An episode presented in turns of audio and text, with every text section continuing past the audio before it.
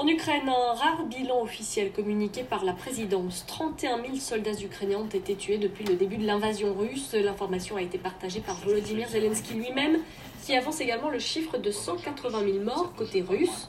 Le président ukrainien s'est aussi adressé aux Occidentaux. La victoire de l'Ukraine dépend de vous, a-t-il indiqué, alors que les livraisons d'armes occidentales connaissent de sérieux retards.